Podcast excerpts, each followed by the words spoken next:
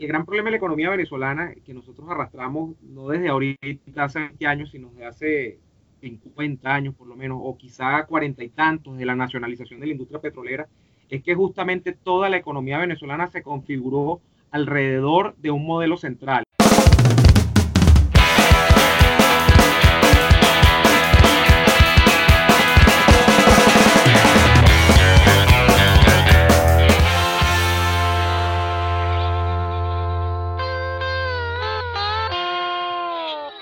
Bienvenidos al episodio número 19 de Red de Culto. Yo soy Carlos. Yo soy Andrés. Hoy nos acompaña un eh, locutor, periodista, lo conocerá por su programa de radio en Radio Caracas de Y así nos va, Neomar Hernández. Bienvenida, Neomar. Bienvenida a Red de Culto. Oh, gracias por invitarme a esta red de culto, donde hay mucha gente culta y, bueno, donde hay mucha cultura, espero yo. Eh, gracias por invitarme por Un honor, muchachos. Gracias. Gracias a ti. Y bueno, queremos hablar de un tema pensando en el futuro, porque vemos que en las noticias en Venezuela el momento está muy álgido, qué es lo que está pasando actualmente. Nosotros queremos proyectarnos un poco más. Bueno, imaginemos, ya salimos de esta situación. ¿Qué hacemos? ¿Cómo hacemos que Venezuela sea un país potencia, desarrollado, que sea el mejor país del mundo para todo el mundo que vive en Venezuela? Entonces, yo estaba analizando esa situación y veo que todo se está alineando a la digitalización de la economía. O sea, estamos pasando de una economía eh, donde trabajamos con papel a una economía basada en datos. Todo lo optimizamos en base a los datos que tenemos y quiero plantear eh, como unos tres aspectos que a grandes rasgos podríamos hablar para digitalizar la economía. Eh, uno es en la parte de movilidad en Europa, por ejemplo, con una aplicación en el teléfono, una página web, puedes saber a qué horas pasa el tren, el autobús, tú dices voy a ir del punto A al punto B y te dice la vía más corta, el precio, puedes comprar el ticket. Todas esas soluciones se podrían implantar en Venezuela. Y lo bueno, aunque la gente no lo crea, es que como no hay regulaciones en Venezuela para ese tipo de cosas y la movilidad es descentralizada, implantar soluciones de ese tipo serían relativamente fáciles yo vivo en Alemania y aquí como que la premisa es todo está prohibido excepto que la ley te lo permita. Pero yo siento que en Venezuela es más que es al revés, como que todo es pues, legal a menos que la ley te lo prohíba. Y eso lo veo como una ventaja para la innovación. Bueno, quería escuchar sus comentarios eh, y después yo dar algunos ejemplos, a ver qué, qué les parece. Bueno, este, nada, comienzo yo, porque soy así. El invitado. El invitado, claro. Me voy primero. Mira, este, yo creo que el gran problema de la economía venezolana que nosotros arrastramos, no desde ahorita, hace 20 años, sino desde hace 50 años por lo menos, o quizá cuarenta y tantos de la nacionalización de la industria petrolera, es que justamente toda la economía venezolana se configuró alrededor de un modelo central. El modelo central es, somos un petroestado entonces, en el petroestado, muchas cosas de la economía, y esencialmente la empresa privada, el comercio, la industria, manufactura, no tenían por qué ser productivas porque el petróleo te permitía a través de los petrodólares, y esto repito, esto no es con Chávez, esto es previo, te permitía a través de esos petrodólares que llegaban de fuera, te permitía amortiguar las ineficiencias del conjunto de la economía, incluso privada y por no decirte la estatal, que siempre ha sido no solo en Venezuela, sino en todas partes del mundo muy ineficiente. Entonces, lo que tú tienes como modelo en Venezuela es que no importa tanto lo productivo, lo comercialmente atractivo que tú seas, porque este, el petroestado siempre subsana, es como un mago, pues, es como traer al mago Merlín, el mago Merlín hace milagros en Venezuela, en nuestro mago Merlín es el, el papá estado con la industria petrolera. Al día de hoy, para bien y para mal, y digo para bien y para mal porque es malo y es chimbísimo que eh, PDVSA haya llegado al estado que está, pero por la parte positiva es bueno porque no hay de otra hora que comenzar a tener una economía productiva en términos privados y en términos de mercado, que es la palabra clave acá, que, se dé espacio a los mercados en Venezuela. Eh, creo que estamos llegando a un punto culmine y ese punto justamente es que es una bifurcación. O te terminas de hundir o terminas de hacer las cosas que tienes que hacer. Y las que las tienen que hacer no tienen mucho que ver incluso con etiquetas de ideologías de izquierda o derecha. En todos los países del mundo donde las cosas funcionan, el proceso económico se arbitra por reglas de mercado. Entonces, para hacer todas estas cosas que tú estás planteando y que he escuchado incluso de, la propia voz de mi compañero que vive en Alemania también, que Daniel Lara, en la radio, y que te habla de cosas que tú dices, bueno, son maravillosas y tal. Bueno, hay muchas, hay muchos requisitos o prerequisitos previos a, que esto se cumpla. Uno es el que te acabo de decir, hay que transitar hacia una economía de mercado, ese es el gran paraguas, porque desde el punto de vista estatal de la centralización se nota que esto no va a funcionar. Y número dos es que eh, tienes, por ejemplo, para todo el tema del ecosistema digital que hay ahora y, la movilidad, el tema de transporte, para que todo se cumpla, tienes que tener un servicio de Internet que sea fiable, eh, porque todo esto se mueve a través de la Internet. Y, en Venezuela básicamente el servicio de internet es una calamidad. De hecho, yo te, Andrés, yo te postergué la visita aquí al, podcast de ustedes porque eh, para mí era sencillamente imposible. De hecho, estoy grabando, no estoy grabando en mi casa porque es imposible. No tengo, y ha venido la gente de la CAN TV, no hay manera, no hay manera de, arreglar. Es un problema porque se fue, la demanda se llevó con, por los cachos a la oferta que tiene el Estado venezolano en sus manos como ancho de banda. Y cuando te funciona es muy malo el ancho de banda. Entonces tienes que tener un buen internet. Eh, tienes que tener unas instituciones sólidas que te permitan, sin ser estatista, que te permitan que haya un estado mínimo de reglas y de cosas que, hagan que las cosas funcionen y que se cumpla la ley. Eso no pasa en Venezuela, eso tiene que ver un poco con tu apreciación, que es del todo cierta, donde por estar todo permitido nada funciona eh, y en realidad no hay ah. limitaciones claras. ¿Cuáles son? Se difuminan los bordes de lo, de lo legal y lo paralegal y lo ilegal. Eso es Venezuela al día de hoy. Entonces hay muchas condiciones previas, pero que creo que para bien y para mal, concluyendo un poco, hay como circunstancias que se configuran y que se confabulan para que eh, nosotros lleguemos a ese punto. Y efectivamente a mí me resulta muy atractiva esa idea, ¿no? De, la migración hacia esos sistemas de transporte y de otras cosas, ¿no? Muy bien, sí, totalmente de acuerdo. Eh, sí, un poco hablando de lo que, de eso, de, tu idea de que primero lo, lo más importante es establecer precisamente una economía de mercado y, yo creo que eso también ayudaría a los servicios, al transporte, a, todo, precisamente porque es eso, cuando tienes que realmente ofrecer un mejor servicio para lograr y, te dan las herramientas, no estás limitado por un control de precios, por un control de acceso a divisas, eh, te permite precisamente dar mejor servicio, darle mejor oferta a los clientes y es, como un todo, pues es, es, el inicio, pues como tú bien lo dices, es el principio de todo.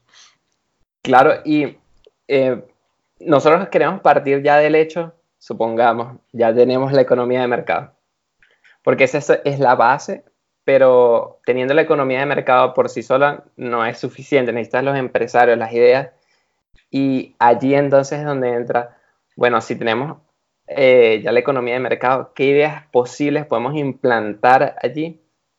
Eh, yo estaba pensando en algunas, quería discutirlas con ustedes a ver qué opinan porque, por ejemplo, he escuchado comentarios que dicen eh, que el sistema de transporte en Venezuela, los carritos por puestos, es malo porque es privado. O sea, si yo tengo un autobús, yo puedo asociarme en la asociación y trabajar en la ruta.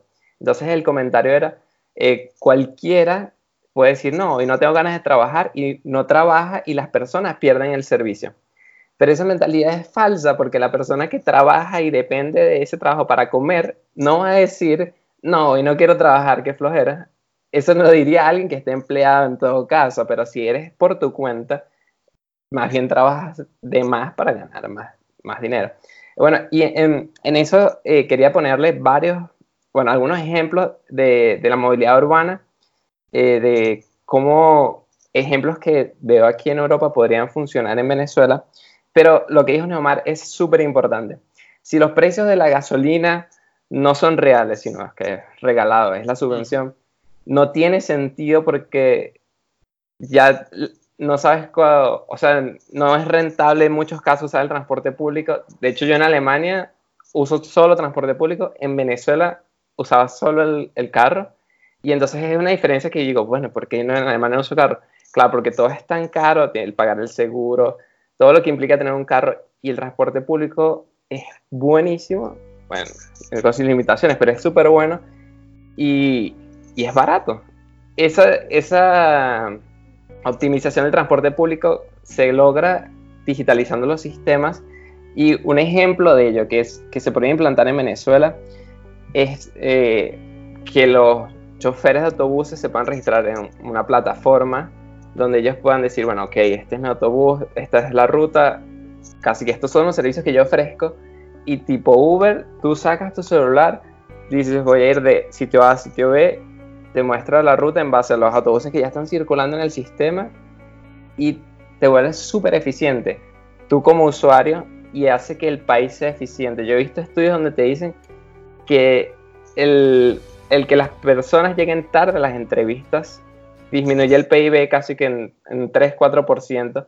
Si el transporte fuera eficiente, si no hubieran, no, que estamos atascados en colas y demás, sino que un transporte público eficiente, incrementaría entonces la productividad general de, todo el país. O sea, la movilidad es un tema que me parece tan importante porque es como que la base de muchos, de muchos otros sistemas. Eh, otro ejemplo que hay, ese es para el transporte interurbano, para metros, autobuses entre la ciudad, pero para transportes entre ciudades. También existen aplicaciones donde la gente que maneja autobuses entre, no sé, Caracas, Maracaibo y demás, puedes solicitarlos, comprarlos por internet, el ticket, todo. Y son aplicaciones que no son muy complejas, o sea, en verdad en tres, cuatro meses se pueden implantar, hacer un piloto. Y yo creo que hay mucha gente en Venezuela capaz de hacer eso y afuera de Venezuela que también vieron cómo funciona, que quieren implementarlo. O sea, siento que ya, o sea, de lograr llegar al mercado, esas ideas serían posibles y subirían el nivel, la calidad de vida en general de, todos los venezolanos en mucho. Este, bueno, eso en cuanto a, la movilidad. Hay otro tema que es eh, en, la salud, digitalización de la salud. Eh, en, Europa en general, tienes una tarjeta donde están tus datos de, como tu seguro médico, por así decirlo. En Venezuela yo no conozco eso, pero me imagino que si se implantara un sistema así, también este se pudiera mm, hacer más eficiente el, eh, ir al médico. Porque es raro, suena raro que lo que va a decir ahorita, pero aquí el médico te ve en cinco minutos.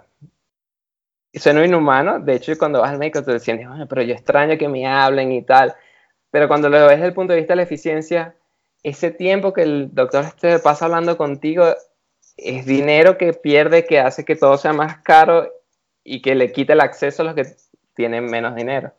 Eh, y con la tarjeta, cuando tú llegas antes de entrar al doctor, metes la tarjeta en un, lector, el doctor le llega todo tu informe, sabe tu historial y cuando tú le hablas, él dice, ah, ok, me está diciendo esto y vi que tenía esto, y ya el diagnóstico es más rápido, no tienes que llegar a echarle todo el cuento, sino que ya está todo allí. Esos sistemas de optimización. Neomar, ¿qué opinas tú de...? Hay, mira, hay una cosa básica que, has dejado entrever tú con, los dos temas, transporte, sistema de salud. Eh, en este caso entiendo público, ¿no? Este es un sistema de salud del Estado. Es, dual. Eh, en Alemania es público y, y si puedes decir si ganas como que más de cierto nivel o si eres freelancer, entras al privado. Sí, eh, y esa idea que tú has dejado entrever entre estas dos cosas es que, y esta es la gran conclusión, el tiempo es dinero, y el tiempo es dinero en cualquier parte. O sea, cuando tú dices optimizar procesos, es ganar tiempo, y ganar tiempo es perder menos dinero para el Estado, para los privados que eh, están involucrados en cualquier transacción de esta, porque al final hay una transacción allí entre un, prestador de servicios y un receptor de servicios, como un cliente, un cliente y un productor o un oferente y un demandante, lo que fuere. Este, es eso, pues, o sea, yo creo que eh, eso es lo que tiene, por ejemplo, a Venezuela. Una de las cosas que tiene a Venezuela muy mal, aquí la optimización es nula o muy baja en cuanto a los procesos. Y es nula o baja porque aquí vamos a uno de los aspectos iniciales que yo describía porque para tú optimizar estos procesos en la era del siglo XXI, tú necesitas un Internet fiable. Y cuando tú no tienes Internet, por ejemplo, y los sistemas fallan, y no nos hemos metido con otros temas que son más del siglo XX, ni siquiera del XXI, luz eléctrica. Cuando tú tienes una luz eléctrica que no es continua, que hay apagones eh, a nivel nacional, que no es que son sectorizados, sino que son generales, 19, 20 estados, de los 23, 24 que tiene Venezuela. Este, entonces tú, tú dices, aquí no vas para ningún lado. Cuando tú no tienes agua, en Venezuela no hay ni agua, ni hay luz, ni hay internet, o sea, no hay nada. Línea telefónica hay de milagro en algunos casos, pero tampoco hay. Y las telefonías alternas, que son, por ejemplo, porque hablo de otros servicios, que grandes servicios, segmentos de servicios, la telefonía celular privada está muy limitada porque ocurre con la telefonía celular privada lo que ocurre también incluso con la, el sistema de, televisión por satélite, eh, lo voy a decir, DirecTV, por ejemplo, que es que estos, estas empresas que son privadas y que tienen más o menos una infraestructura y una plataforma para brindar servicios más o menos óptimos, que es lo que estamos diciendo nosotros, son empresas cuyas tarifas están congeladas, esas están congeladas por el Estado.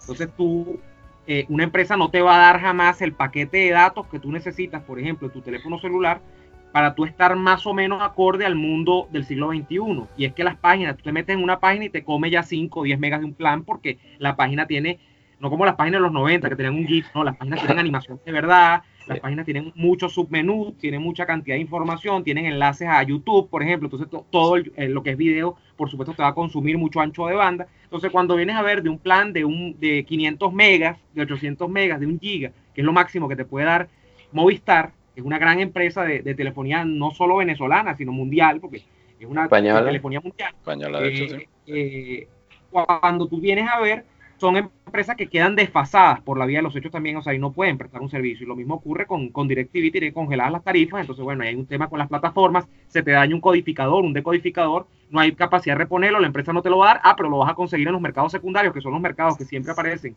en economías controladas, donde sí hay decodificadores en, en Mercado Libre, por ejemplo, y tal, y es en dólares, tienes que pagar en dólares. Entonces, este, hay toda una cosa trastocada que pasa por el, porque la plataforma, como ese, como ese puente, ese, esa especie de, de, instrumento para tú llegar a, los procesos optimizados, no es posible porque o la economía está controlada eh, o los servicios que están supuestos a brindar esa plataforma no funcionan porque la economía también está controlada o porque sencillamente no existen en Venezuela, porque eh, esa economía controlada no permite que los grandes capitales extranjeros, que son los que prestan estos servicios, en empresas de última tecnología, puedan proveer sus servicios en Venezuela. Entonces, eh, cuando tú vas después al resultado final, es que tienes procesos incompletos, procesos que son muy lentos, procesos, y esto es como todo, en Venezuela todo es lento, o sea, tú abres una empresa y es lentísimo todo, todo hay que conseguirle la segunda vuelta, los caminos verdes, entonces, eh, allí tú ves que nada funciona. Y, yo creo que me quedo con tu conclusión que, es básica. ¿no? El tiempo es dinero y eso es así en los países que funcionan. Sin entrar nuevamente en la distinción si son capitalistas o no son capitalistas, porque no hay otra manera, o sea, no hay otra manera. Entonces, creo que el tiempo es dinero y el tiempo da mejor calidad de vida, o sea, la, la atención rápida, pronta, expedita, la gente da mejor calidad de vida. Eso es en transporte. La gente que, se transporta más rápido al trabajo rinde más porque está más temprano en su trabajo, se desgasta menos emocionalmente y físicamente en llegar. La gente que va al médico y lo atiende un especialista, que además están súper especializados. No, no vas a ir un médico cubano que es un médico casi que sacapió, un, un médico que eh, cadillos con, no sé, con unos menjures, es una cosa. Vas a ir tipo que es súper especializado y por eso te despacha en cinco minutos, porque en cinco minutos ya le sabes lo que tú tienes y mira, lo carga en tu tarjeta y tienes toda esa información allí. Eso lamentablemente no es posible en Venezuela por todo este estado de cosas que le entiendo. Em, pero también el estado en que está Venezuela, yo creo que por lo menos ya cuando, una vez que salgamos de eso, presenta una oportunidad única y es que ahora nada funciona. Cuando vas a construir sobre eso, tienes la oportunidad de cambiarlo y hacerlo bien. Porque yo pienso, por lo menos aquí, quieres cambiar algo en el sistema de la medicina, por ejemplo, y es muy difícil porque ya está todo montado, ya hay una red, ya hay una cosa que, es muy difícil llegar y decir, bueno, queremos implementar esto, pero para implementar esto tenemos que hablar con esta provincia, con los de esta provincia, esto se tiene que poner de acuerdo con esto, mientras que en Venezuela, como nada funciona, es un verano. ¿Sabes? No tenemos nada, es el momento oportuno de hacerlo bien. Coincido, ¿Qué opinas? Coincido. Yo tengo, sí, no, yo coincido con, Carlos. el, eh, una vez yo tenía una amiga que estaba en, hace muchos años, ni siquiera había una crisis tan fuerte con la migración, y ella estaba en Milán y, ella estaba bien, y ella me decía, Italia, y me, decía, pero yo me voy a regresar eventualmente a Venezuela, porque, y esa frase me marcó, porque es la que repite mucha gente ahora, porque en todos estos países donde está toda esta gente, eh, todos los venezolanos dicen, pero es que aquí todo está hecho, en Venezuela todo está por hacer, y eso es verídico. O sea, aquí hay que arrancar de cero en muchas partes y y tienen las empresas de todo nivel, de todo tipo de servicios, de todo tipo de producción de bienes, tienen una oportunidad enorme para enamorar a audiencia, para enamorar eh, clientes, potenciales clientes. O sea, aquí la gente cuando descubra la eficiencia en un proceso, de un producto, de un servicio, se va a enamorar. Y hay marcas que van a crecer muchísimo. Claro, eso amerita, porque es la verdad, la instalación de una infraestructura eh, tecnológica, física, en empleados y todo lo demás, que demanda capital. Aquí tiene que venir eh, capital. Y para que venga capital tiene que haber confianza. Y por supuesto, la confianza en este estado de cosas no va a estar acompañada. Entonces, eh, necesitas por. Y ahí es donde sale el famoso cuento, de, la famosa frase de nada con Maduro va a cambiar. Y es verdad, porque Maduro no trae confianza, precisamente. Y esta, esta situación de inestabilidad no trae confianza. De hecho, necesitamos hacer la usurpación con otra elecciones libres. Ah. Pero luego de eso, pasan los tres pasos y hay elecciones libres. Deberíamos entonces también caer en, o sea, elegir a alguien que haga la transición a una economía de mercado. Sí.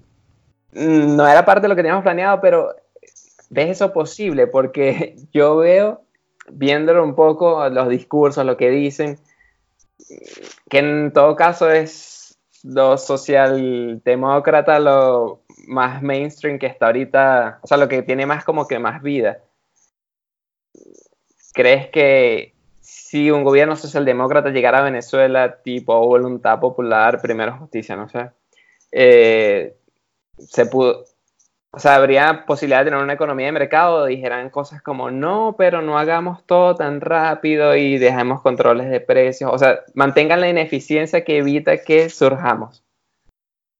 Sí, hay como dos grandes, dos grandes eh, grupos, por decirlo, dentro de los partidos y, y esos grupos Incluso están dentro de partidos que son como estos que tú acabas de nombrar, como Voluntad Popular o Primero Justicia, que son partidos que no tienen una marcada tendencia, al menos en teoría, a hablar bien del mercado. O sea, ellos pueden hablar, pueden decir que, claro, ellos no están en contra de la propiedad privada ni nada, pero eh, ellos también dicen que hay que redistribuir la riqueza y todo lo demás, que es el típico discurso. Es un discurso que no es, o sea, en Venezuela desde la época en que aquí, repito, se implantó el Estado petrolero central, eh, aquí como que el mantra es que tienes que ser un partido de ese corte, o sea, y podemos llamarle consenso socialdemócrata, o sea, todos tienen porque es lo más fácil, o sea, es muy fácil tú llegarle a un elector y decirle, mira, aquí tu problema no es de que tú no produces, no es de que tú no trabajas, tu problema es que a ti no te llega una riqueza que ya existe, y esa riqueza viene del petróleo. Eso es muy fácil, entonces es muy sabroso para la gente, y es muy fácil sacar a la gente, muy difícil, eh, reformulo, sacar a la gente ese pensamiento,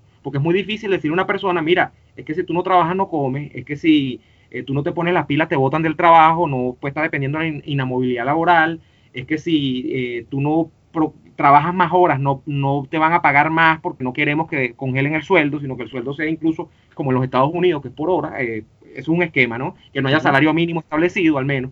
Entonces, eso es complejo, pero yo siento, y siempre digo esto cuando abordo este tema, que yo creo que Venezuela ha sido llevado a un estado de cosas o de digamos, de magnificación de las políticas socialistas a tal punto, en una época atenuada y ahora exacerbada, que yo creo que, oye, para que la gente siga en esto tiene que ser muy masoquista. Entonces yo creo que hay cierto grupo crítico, incluso dentro de estos partidos, que ya les es innegable, no es porque les guste, es que no pueden promover, por ejemplo, la más estatización de la economía o el mantenimiento de la estatización, de, de ese control central de la economía. Lo que pasa es que eso es difícil comunicarlo, porque eso no da votos, te repito. Entonces la gente no va a decir, mira, yo voy a, privatizar PDVSA, yo voy a quitar el salario mínimo y aquí la gente va a ganar por productividad. Eh, yo voy a quitar el tema de la protección y esto es un tema fuerte, incluso para, el, para la empresa privada nacional que tiene muchos años acá. Yo voy a quitarle la protección. Porque ya tienen su monopolio. Son monopolios y eso no, es eso no es consecuente con una economía de mercado que haya monopolios, porque los monopolios son nocivos para el cliente, para el consumidor, porque eh, dan, dan menos calidad por el precio, eso está comprobado.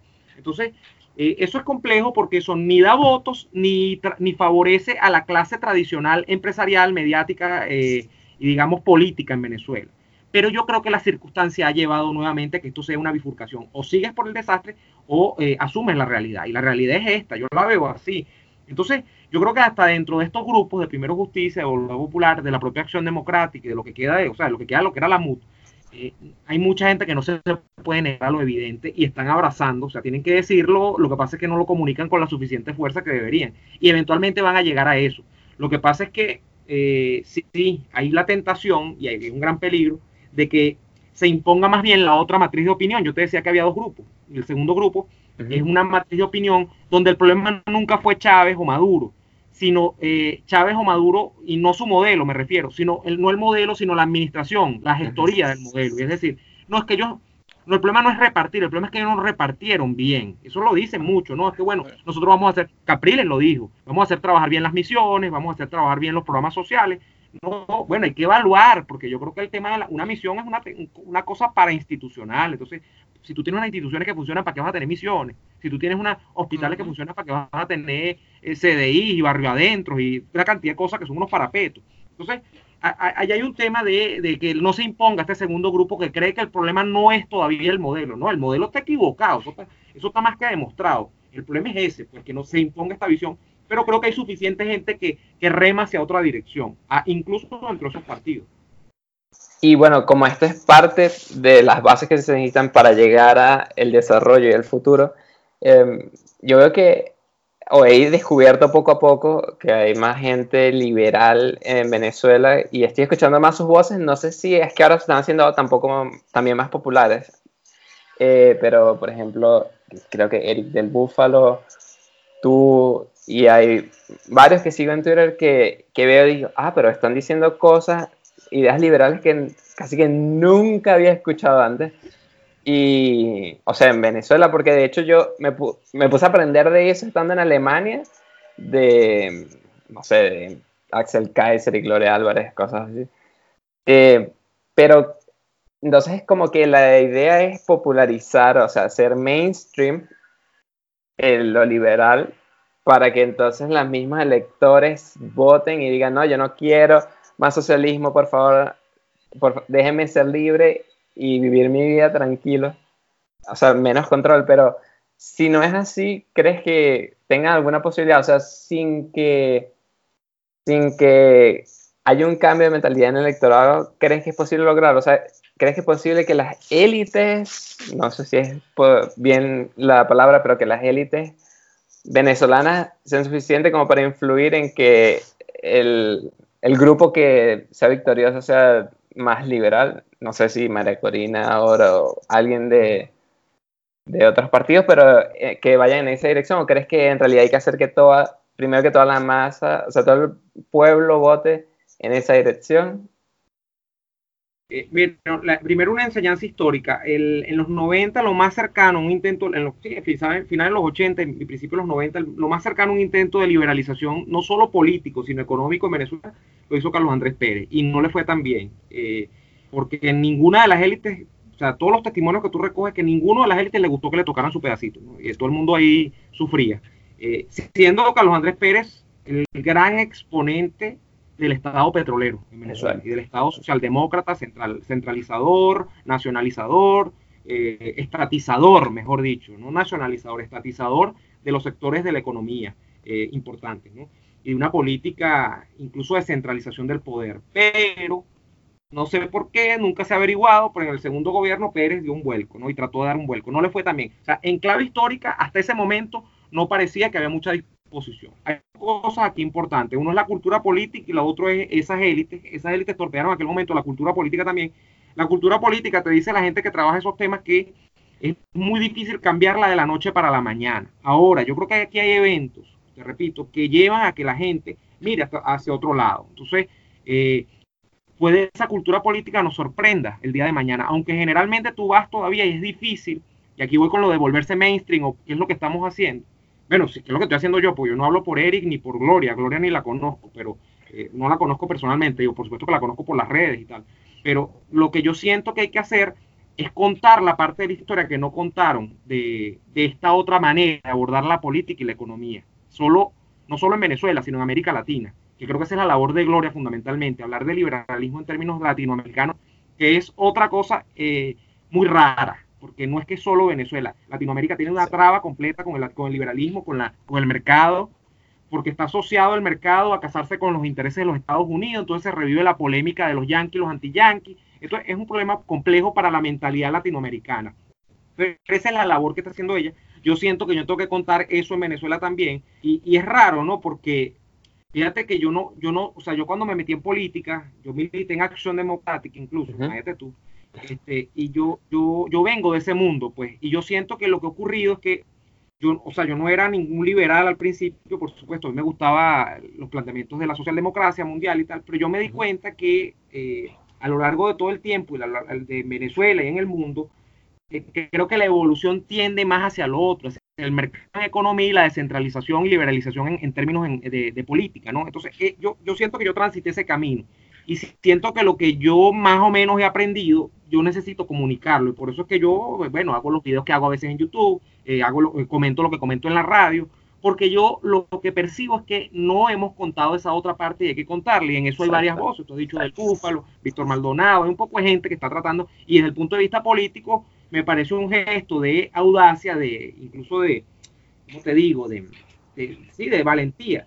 Haberse montado en el partido que está tratando de construir María Corina, que, que tiene dificultades todavía, que, que, a veces cuesta definirse, pero ya lo primero que dice, somos un partido liberal. Nunca ha tratado eh, Venezuela de construir un partido liberal. Ha habido muchos intentos pero nunca se ha tratado de definir. Y fíjate que no estoy diciendo un partido de derecha, partido liberal. Que es, una cosa, sí, porque la derecha te habla, ya, ya la, te, tú decir, no, somos el partido de derecha, entonces ya, ahí, le das campo incluso a la, a, la, izquierda trasnochada para que te argumente que tú eres un piti yankee, que tú eres un conservador que tú eres un oligarca. Entonces, no, yo creo que construir un partido liberal es un gran reto y eso creo que lo está haciendo bien. Pero bueno, es, eso es lo que creo que, estoy haciendo y, lo que está haciendo esta gente, tratando de divulgar la otra cara de la historia que nunca la han contado, porque la cara de la historia de la izquierda la han contado demasiadas veces y ha fracasado demasiadas veces. Lo que nunca se ha ensayado es lo otro, de manera eh, completa. Eso nunca se ha ensayado. Se han hecho intentos, pero nunca se ha ensayado completamente.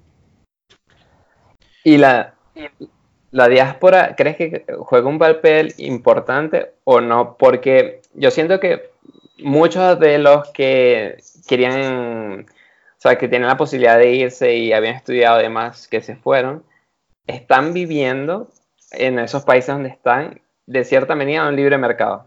Unos más libres que otros, pero todos lo están viviendo y ellos son los que le comunican a sus familiares como es fuera de Venezuela, los familiares que no han salido. Y en muchos casos ayudan a su familia. O sea, por ejemplo, yo ayudo a mi familia un poco con lo que puedo y en general todo el mundo que conozco ayuda a su familia. ¿Crees que entonces esa influencia haga que el hecho de que unos estén afuera y que vean cómo es el modelo distinto, hagan como una avalancha y haga que en realidad todo cambie, o sea, como que un cambio de rumbo. No sé cómo lo ves. Este, eh, eso a mí me entusiasma mucho, aunque hay que estar claro en unas cosas y ustedes dos que están, fuera lo, saben. Hay gente que está afuera y no va, no va a volver gente que no, no plantea volver. Yo primo, por ejemplo, en Australia, yo creo que si sale de Australia irá que sea Estados Unidos, no, no tiene planteado volver. Pero estamos hablando de más de 4 millones de personas, de 5 millones, 6 millones, dicen algunos, no se sabe cuánto, pero mínimo pongan una base de 4 millones, de los cuales yo me atrevería a decir que el 70 a 80% tiene menos de 40 años.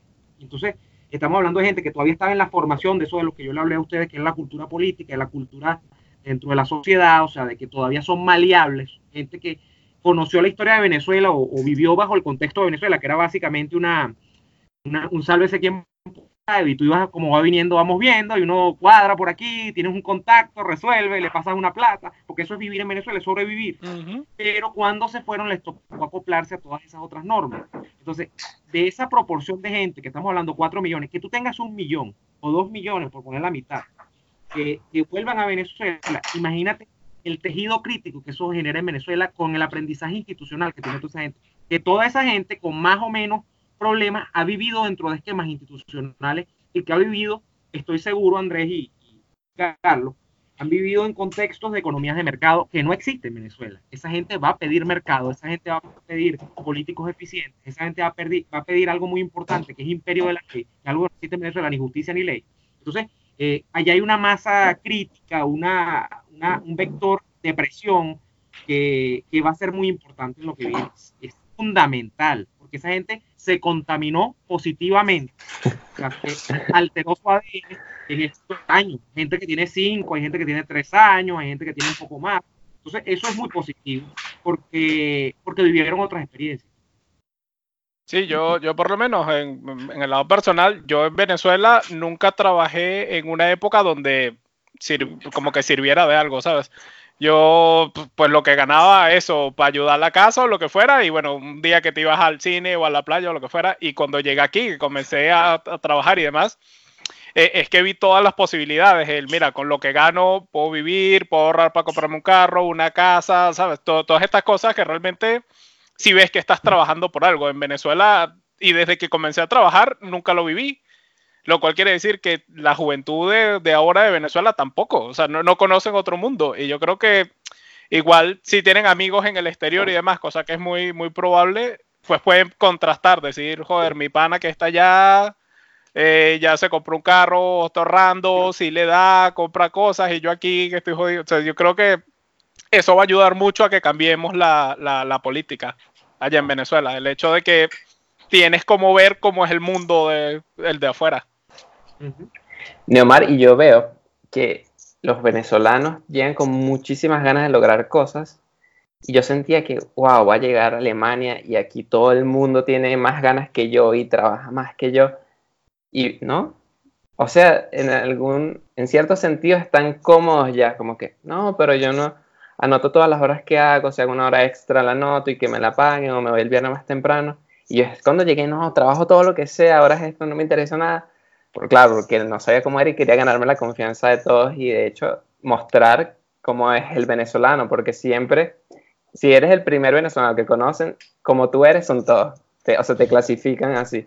Y entonces, para mí era una responsabilidad, o sigue siendo una responsabilidad muy grande, no hacer nada malo, o sea, hasta botar un papel en la calle, es como que no, porque van a saber que, ah, mira, venezolanos, que, y para evitar todo eso, eh, como que uno se esfuerza más y eso te crea una disciplina que, que, me parece muy, muy importante. Y bueno, ya, ya para cerrar, este, wow, muchas gracias. hizo buena y larga la conversa, ¿vale? Sí, sí, siempre, siempre pasa así y bueno, eh, muchas gracias por haber aceptado. Eh, muy buena la conversación, por supuesto. Eh, Tú tienes un canal de YouTube aparte del programa de radio. Adelante, si quieres. Eso, aprovecha de publicitarte. bueno, voy a meter mi cuñita aquí. No, este, sí, estoy ahorita en YouTube. Estoy tratando de hacer algunas otras cosas que no tengan que ver con el comentario político de todos los días, pero igual, igual sale la política o a veces no. Lo que pasa es que no es del, del día a día, sino que estoy dándole un poquito más de profundidad, o sea, hablando a veces de incluso de teoría política, cosas más un poco más densa, ¿no? Entonces la estoy tratando de canalizar por ahí. Y también cosas más relajadas. Estoy hablando de bebidas alcohólicas, estoy hablando, quiero hablar, hacer reviews de, no sé, de cosas que me gustan. De películas, de cosas, ¿no? De, libros, de lo que fuera, de series. De series. Quiero comenzar incluso a hablar de. Yo colecciono hobbies de uno, ¿no? Porque en medio de la tragedia uno tiene algún hobby para distraerse. Yo colecciono una cosa rarísima, que yo colecciono antigüedades, pero sobre todo relojes y plumas fuentes antiguos. ¿no? Eso, eso eh, tú ves, por ejemplo, tú que estás en Alemania, en España, estoy en un foro de relojes de España, es increíble la comunidad que hay, o sea, porque, claro, es, es, el mundo, estás abierto al mundo, ¿no? Y, y, bueno, yo en eso me entretengo y quisiera empezar a comunicarlo por ahí también. Bueno, mi canal de YouTube, para no, no alargar más la, la cosa, es eh, Neomar Hernández, me buscan en YouTube y ahí estoy haciendo varias cosas y comentando eh, también de política a, a veces, ¿no? En ese canal. Pero bueno, muchachos, Andrés, Carlos, de verdad, fue muy grato para mí. Disculpen la, espera, no, era mi intención. Todo, todo, es imputable acá en TV y bueno, y ahí, ahí medio sobreviví con el internet hoy me moví. Pero pudimos hacer un programa, de verdad estoy muy contento. Sí, gracias pues. también. Eh, muchas gracias por estar con nosotros. Bueno, y a todos los seguidores, gracias por vernos. Chao. Gracias. Hasta la próxima. Chao.